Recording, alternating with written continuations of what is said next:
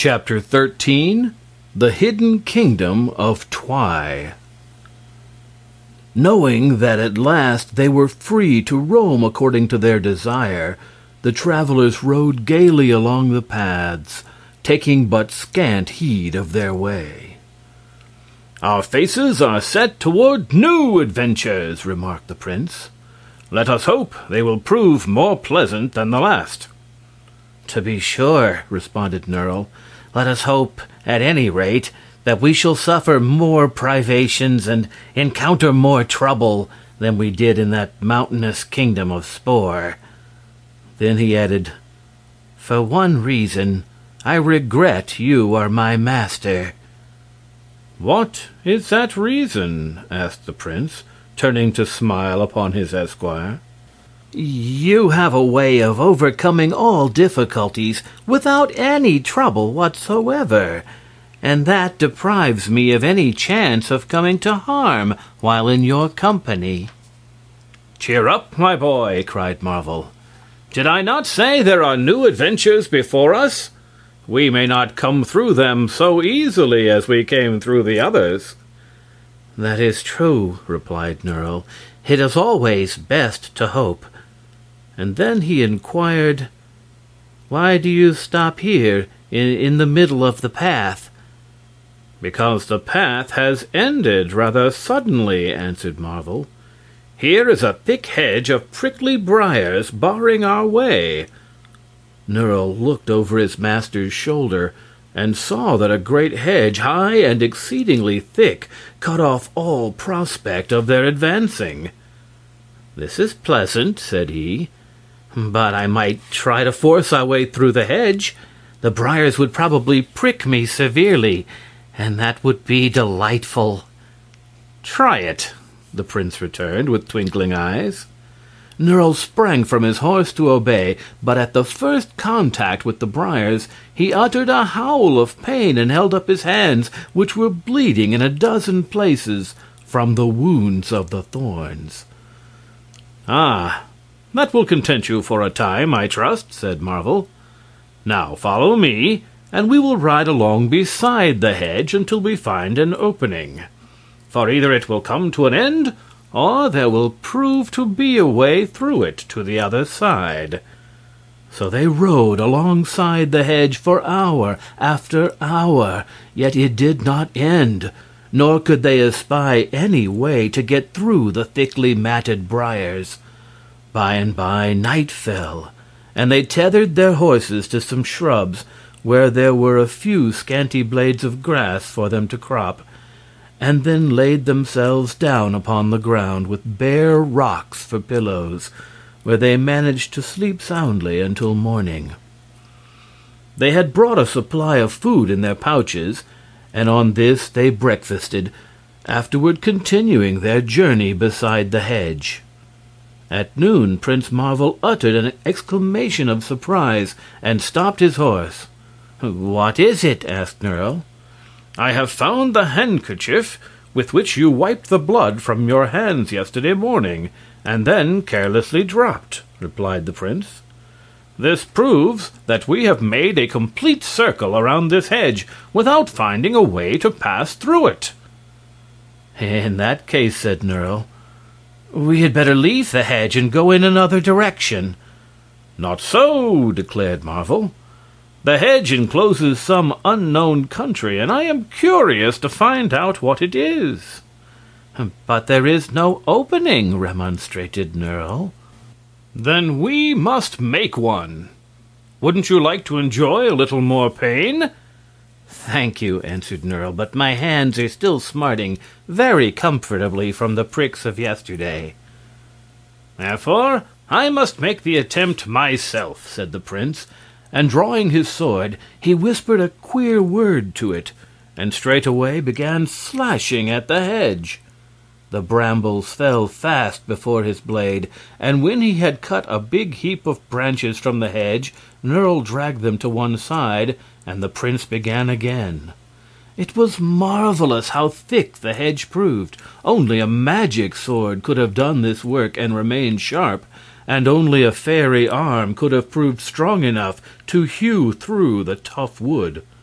but the magic sword and fairy arm were at work, and naught could resist them. After a time, the last branches were severed and dragged from the path, and then the travelers rode their horses through the gap into the unknown country beyond. They saw at first glance that it was a land of great beauty, but after that one look both Prince Marvel and Nerle paused and rubbed their eyes to assure themselves that their vision was not blurred.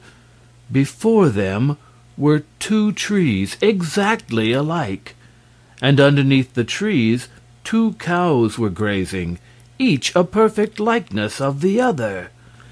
At their left were two cottages, with every door and window and chimney the exact counterpart of another. Before these two houses two little boys were playing, evidently twins, for they not only looked alike and dressed alike, but every motion one made was also made by the other at the same time and in precisely the same way. When one laughed, the other laughed, and when one stubbed his toe and fell down, the other did likewise. And then they both sat up and cried lustily at the same time. At this, two women it was impossible to tell one from the other rushed out of the two houses, caught up the two boys, shook and dusted them in precisely the same way, and led them by their ears back into the houses. Again the astonished travelers rubbed their eyes, and then Prince Marvel looked at Nerle and said: "I thought at first I saw everything double, but there seems to be only one of you." "And of you," answered the boy.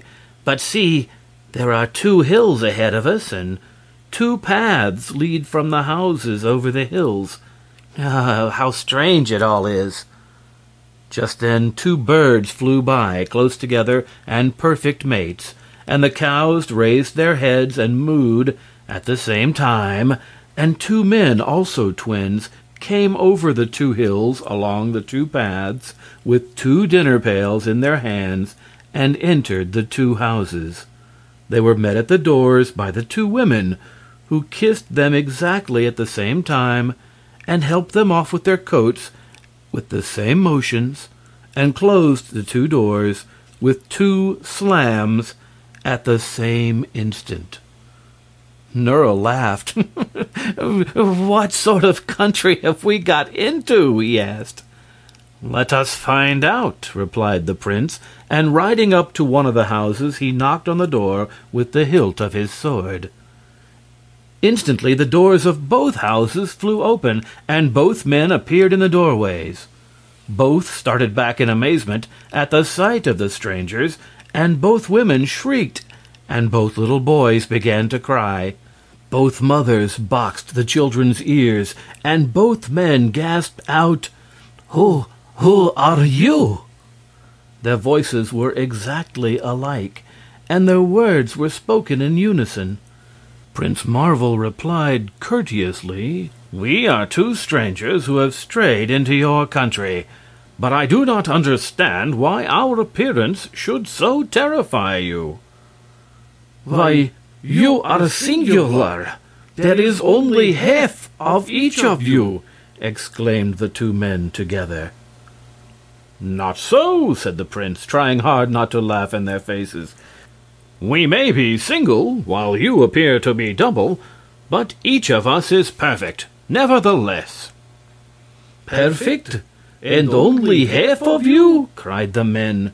And again the two women who were looking over their husbands' shoulders screamed at the sight of the strangers, and again the two boys who were clinging to their mothers' dresses in the same positions began to cry.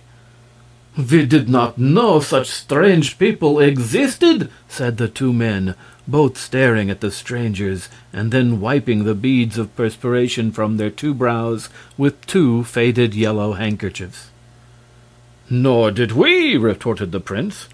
"I assure you we are as much surprised as you are."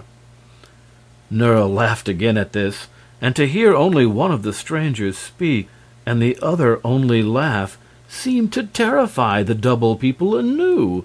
So Prince Marvel quickly asked, Please tell us what country this is. The land of Twi, answered both men together. Oh, the land of Twi. And why is the light here so dim? continued the prince. Dim? repeated the men, as if surprised. Why, this is twilight, of course. Of course, said Nerle. I hadn't thought of that. We are in the long hidden land of Twi, which all men have heard of, but no man has found before. And who may you be? questioned the prince, looking from one man to the other curiously. The are Twis, they answered. Twice? Twis, inhabitants of Twi. It's the same thing, laughed Nerle. You see everything twice in this land. Are none of your people single? asked Prince Marvel. Single? returned the men, as if perplexed.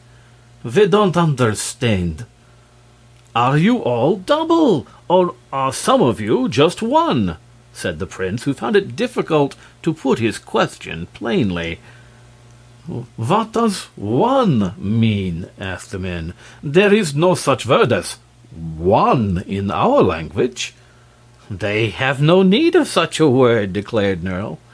We are only poor laborers, explained the men.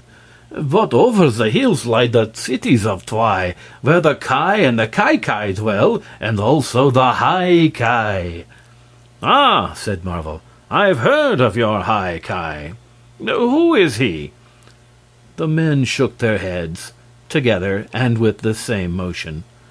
We have never seen this glorious High Ki, they answered.